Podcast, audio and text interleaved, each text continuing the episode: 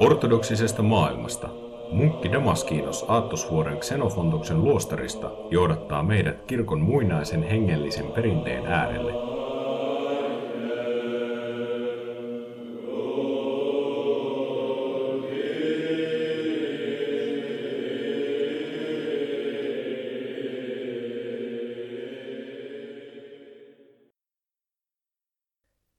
Suuren paaston aikana luetaan ortodoksisen kirkon tradition mukaan 500-600-luvuilla eläneen pyhän Johannes Siinaalaisen teosta Portaat, joka on yksi merkittävimmistä ortodoksisen teologian klassikoista. Siinä pyhä Johannes sanoo, että enkelit ovat munkkien valo ja munkkien elämä on kaikkien ihmisten valo. Tämä lause on ymmärrettävä eräänlaisena maailmankaikkeuden hierarkiana – Enkelit ovat valoolentoja, jotka heijastavat Jumalan luomatonta valoa. Munkit taas niin sanotusti enkelielämää viettävinä ihmisinä heijastavat tätä enkelten ja sitä kautta Jumalan valoa muille ihmisille. Tämä lause ei ole meille munkeille mikään syy ylpistyä ja tulla itse tyytyväisiksi omasta valinnastamme. Johannes nimittäin jatkaa.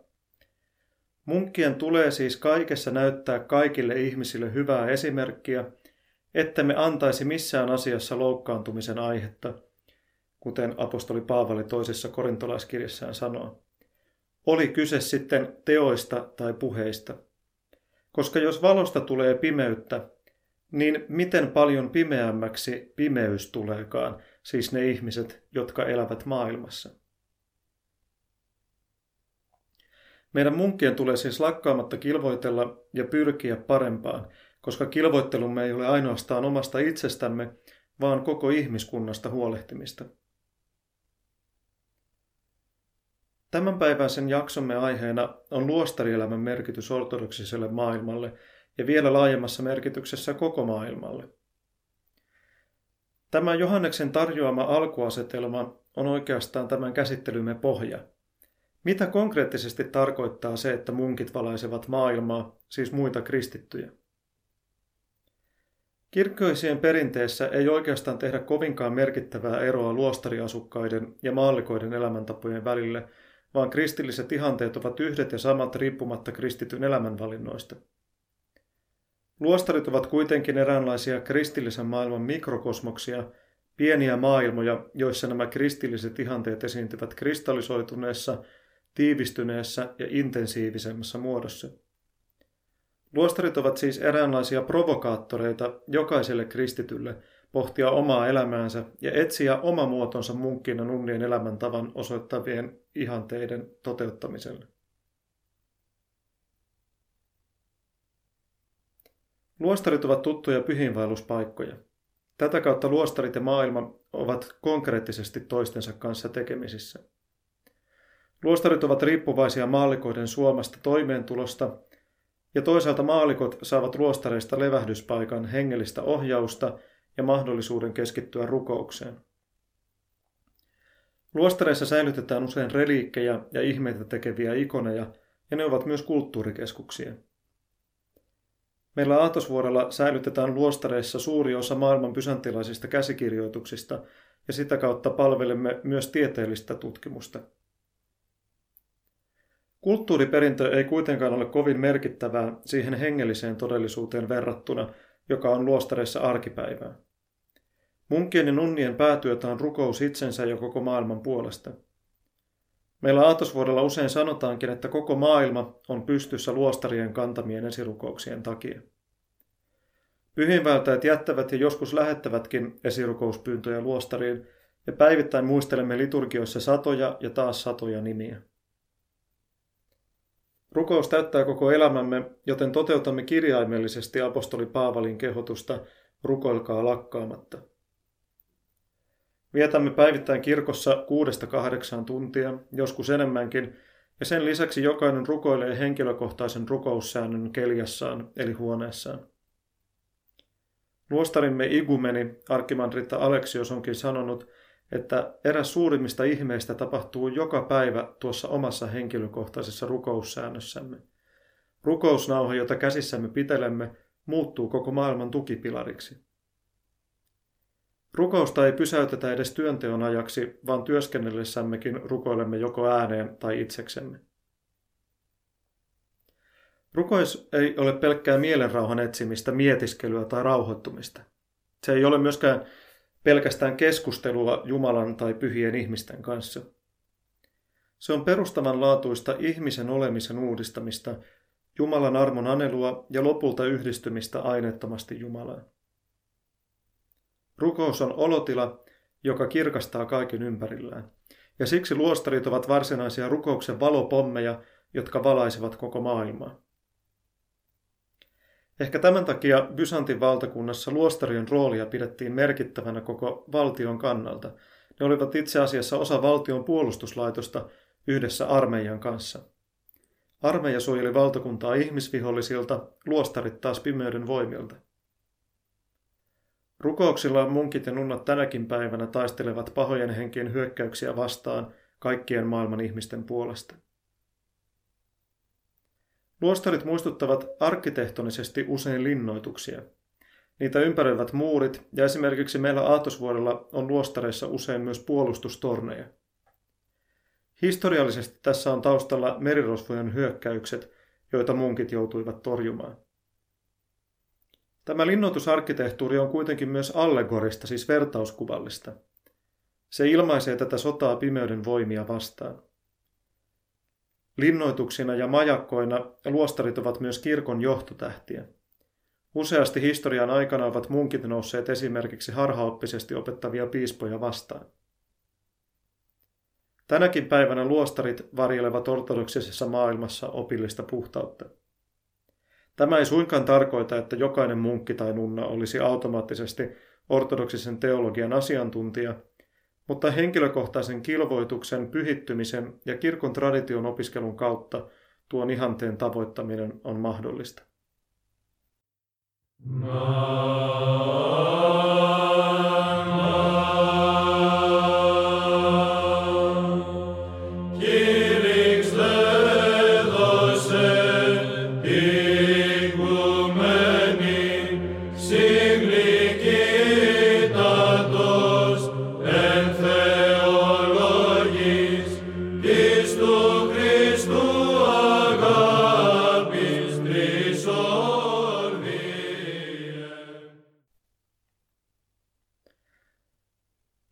Nyt ehkä siihen omakohtaisempaan ja hieman vaikeammin ymmärrettävän luostarielämän ja maallikkoelämän väliseen suhteeseen. Miten ajatus luostarista kristillisen maailman mikrokosmoksena käytännössä ilmenee? Luostarilaitos jakaantuu moneen erilaiseen kilvoitustyyppiin. On olemassa erakkomunkkeja, jotka elävät yksin. Keljoissa ja skiitoissa taas elää munkkeja kahden tai kolmen tai hieman useamman veljen yhteisöissä.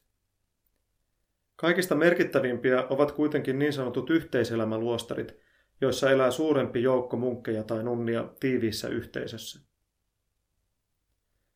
Yhteiselämäluostari on oikeastaan varhaiskristillisen seurakunnan kuva. Onhan Herramme Kristuskin luvannut olevansa siellä, missä kaksi tai kolme on hänen nimessään kokoontuneena. Munkit ja nunnat elävät rakkaudellisessa yhteisössä keskenään toinen toistaan niin kilvoituksessa kuin arkielämän asioissakin tukien.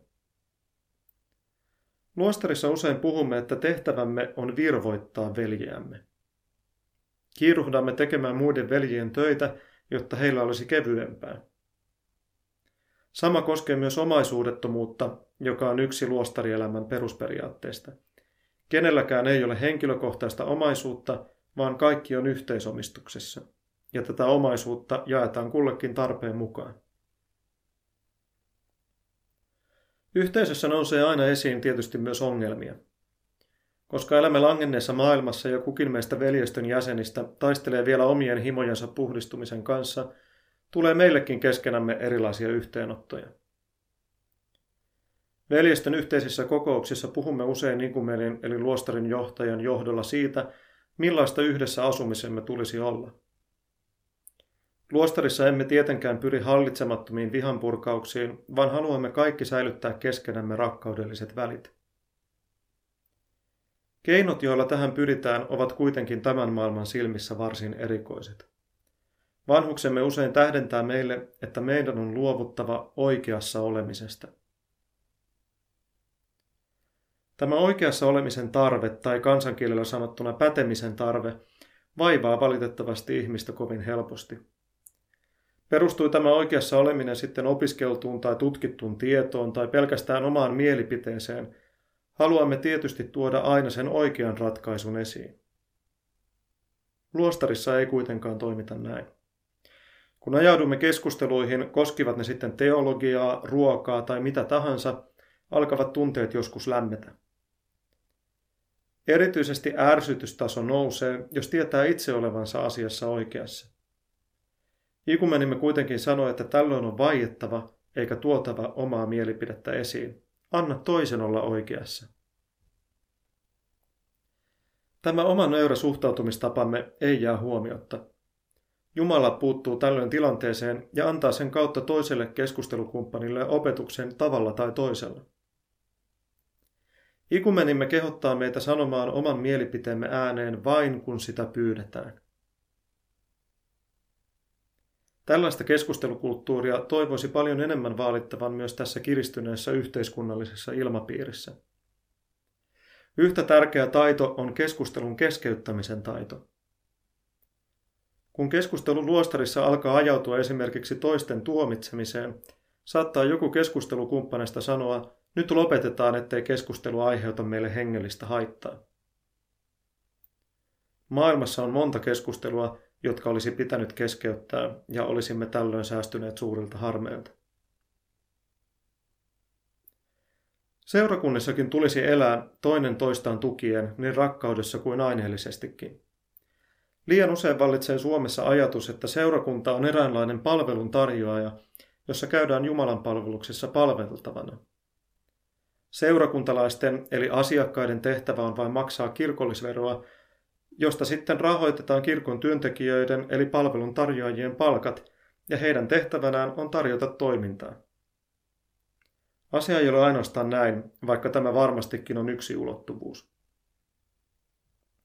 Luostarit ovat esimerkkinä siitä, että jokaisen, joka ikisen työpanosta tarvitaan kristillisen yhteisön ylläpidossa, oli kyse sitten lattian lakaisusta, kahvin keittämisestä, ruoanlaitosta, kuorossa laulamisesta, kirjoittamisesta – tai liturgian toimittamisesta, joka on papin tehtävä.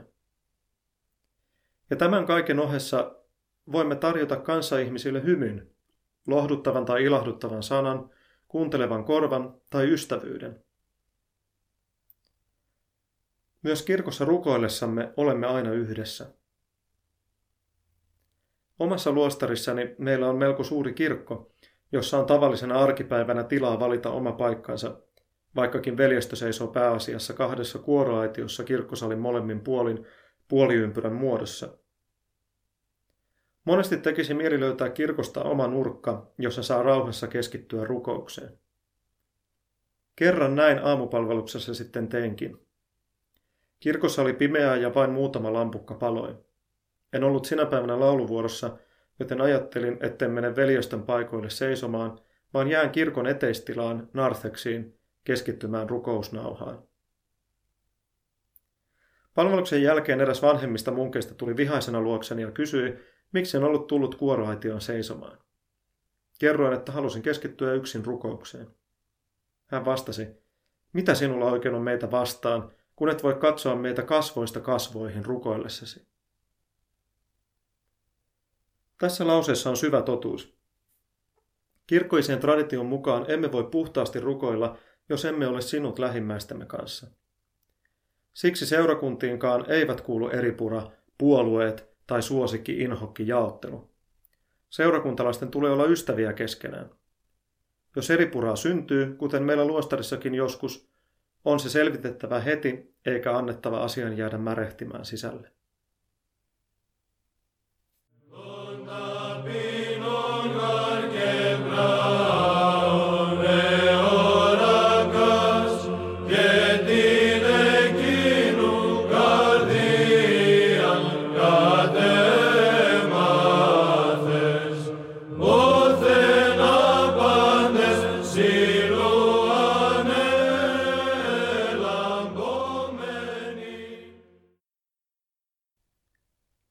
Noviisi vihitään munkiksi, antaa hän niin sanotut luostarilupaukset.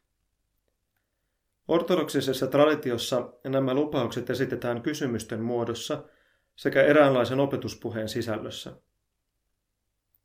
Käymme nyt läpi nämä tärkeimmät lupaukset ja niiden merkityksen muillekin kuin luostariasukkaille. Ne nimittäin kiteyttävät koko ortodoksisen hengellisen perinteen muutamaan lauseeseen. Kun joku tekee päätöksen luostarin lähdöstä, sanotaan, että hän kieltää tai hylkää maailman. Munkiksi vihkimyksen ensimmäinen varsinainen luostarilupaus annetaan niin, että pappi kysyy vihittävältä, kiellätkö maailman ja maailman asiat Herran käskyn mukaan? Tähän vihittävä vastaa, kyllä arvoisa isä, Jumalan avulla.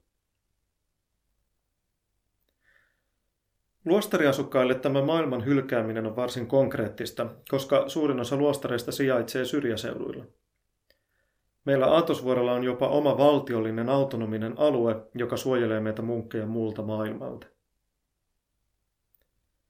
Meille munkeille tämä tarkoittaa sitä, että luovumme koko omaisuudestamme ja maailmassa saavuttamastamme kunniasta, omasta nimestä, perheestä, ystävistä, maailman huvituksista ja mukavuuksista. Ja miksi luovumme kaikesta tästä, saavuttaaksemme taivasten valtakunnan? Maailman kieltäminen ei suinkaan tarkoita sitä, että pitäisimme sitä läpeensä pahana. Kyse on enemmänkin siitä, että hankimme oikeanlaisen suhtautumisen maailmaan ja sen asioihin. Käsky ristiinnaulita itsensä maailmalle ja maailma omalle itselle on jo raamatullinen. Apostoli Paavali sanoo galatalaiskirjeessä, maailma on ristiinnaulittu minulle ja minä maailmalle. 500-luvulla elänyt kirkkoisä Abba Doroteos Kasalainen, jota olemme ensimmäisessä jaksossa käsitelleet, kertoo, että tässä on kaksi merkittävää aspektia. Maailman ristiinnaulitseminen tarkoittaa maailman hylkäämistä. Kun ihminen sen sijaan ristiinnaulitsee itsensä maailmalle, hän Abba Doroteuksen mukaan ulkonaisista asioista irtauduttuaan alkaa taistella myös niiden viehätystä ja himoitsemista vastaan ja omia mielitekojaan vastaan, kun hän alkaa kuolettaa himojaan. Silloin hän ristiinnaulitsee itsensä maailman kannalta ja voi apostolin tavoin sanoa, maailma on ristiinnaulittu minulle ja minä maailmalle. Tässä kohtaa on syytä tehdä eräs tarkennus. Idänkirkon tradition mukaan, kuten olemme tämän podcastin jaksojen aikana huomanneet, kunkin synninteon takana on himo, sieluun vaikuttava voima, joka ajaa ihmistä tietynlaiseen tekoon. Jos ihminen siis haluaa todellisesti puhdistua, ei hänen tule ainoastaan pidättäytyä tekemästä syntiä, vaan puhdistaa niiden takana piilevät himot. Kun hän on näin tehnyt, eivät synnit enää toistu ja hän voi kasvaa kohti Jumalan kaltaisuutta. Kirkon perinne antaa kullekin himolle vastalääkkeen. Himot voidaan jaotella kolmeen ryhmään sen mukaan, mihin sielun kolmesta osasta ne vaikuttavat. Alimpaan sielun osaan kuuluvat ihmisen perustoiminnot, kuten syöminen, lisääntyminen ja nukkuminen. Sinne vaikuttavat himot ovat esimerkiksi vatsanpalvonta, haureus ja laiskuus runsaan nukkumisen muodossa. Kahdessa muussa sielunosassa vaikuttavat hieman abstraktimmat himot, kuten viha ja ylpeys. Palataan nyt kuitenkin maailman hylkäämiseen. Sana maailma on kirkon kielessä osittain negatiivinen termi. Maailman hylkääminen eli apostoli Paavalin sanoin maailman ristiinnaulitseminen on munkeille konkreettista. He lähtevät maailman kiireestä. Mutta maailman hylkääminen on kutsu myös jokaiselle kristitylle. Kristuksen kuninkuus ei ole hänen omien sanojensa mukaan tästä maailmasta. Jokaisen Kristusta seuraavan on siis jätettävä maailma taakseen ja etsittävä tietä Jumalan valtakuntaan. Mitä tämä käytännössä tarkoittaa? Se tarkoittaa sitä, että me anna maailman suoman kunnia sekoittaa päätämme. Emme aineellisesti tarraudu turhaan, emme kerää itsellemme ylenpalttista omaisuutta. Ainainen hyvinvoinnin kasvu, joka aiheuttaa enemmän ja enemmän kulutusta, ei voi olla kristityn tavoitteena. Jokainen ortodoksi on kutsuttu askeettiseen elämään. Sen jälkeen, kun olemme luopuneet turhasta, tulee meidän ristiinnaulita itsemme maailmalle, siis yrittää lopullisesti puhdistaa itsestämme se himo, joka ajaa meitä tarrautumaan aineeseen. Tämä taistelu on oikeastaan yhtä ankara niin luostarissa kuin maailmassakin, eikä se riipu lainkaan siitä, miten paljon ihminen omistaa tai miten mukavasti hän asuu. Tässä on kyse juurikin omasta suhtautumisestamme aineeseen ja luomakunnan asioihin. Abba Doroteos kertoo tästä esimerkin luostarimaailmasta. Olemme luostarin tulemalla mukaan jättäneet maailman ja hylänneet kaiken maallisen, mutta niinpä vain mitättömien esineiden avulla tyydytämme maailmalliset pyyteemme. Tämä on suurta järjettömyyttä.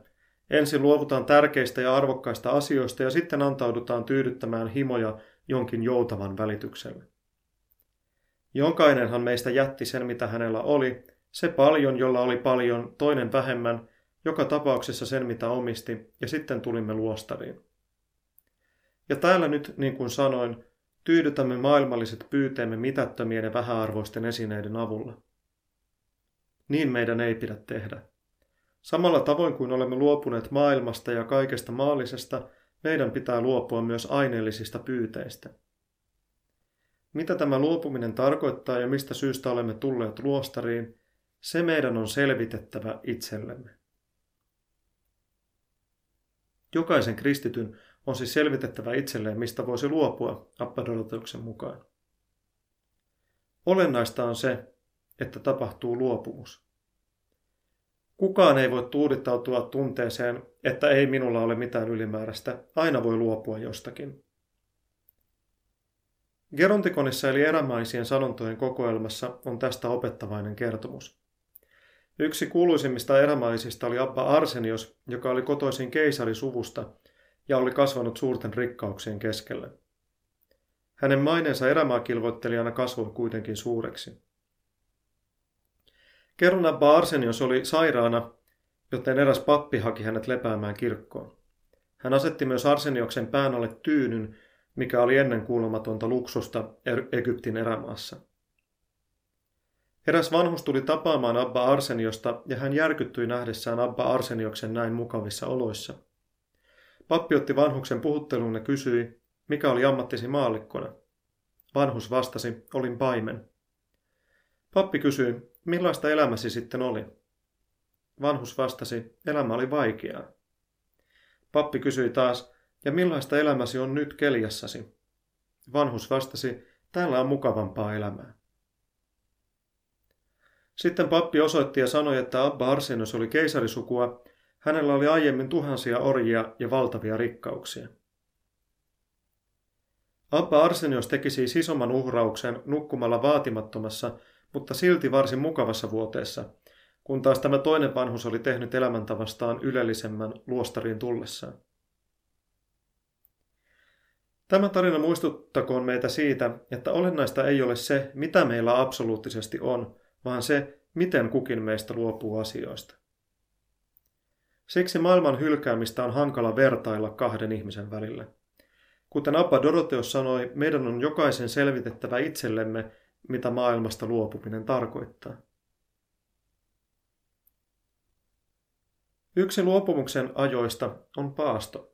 Silloin kirkko määrää tietyt ruoka-ainerajoitukset, jotka auttavat meitä luopumaan asioista.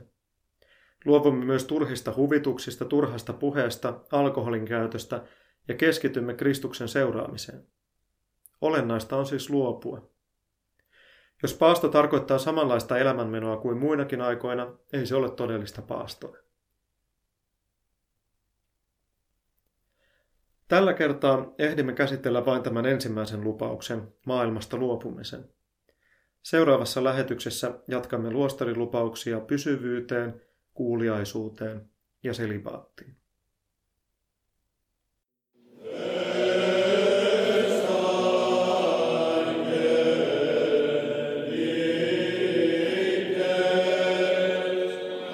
Kuunteli munkki Damaskinoksen lähetystä ortodoksisesta maailmasta.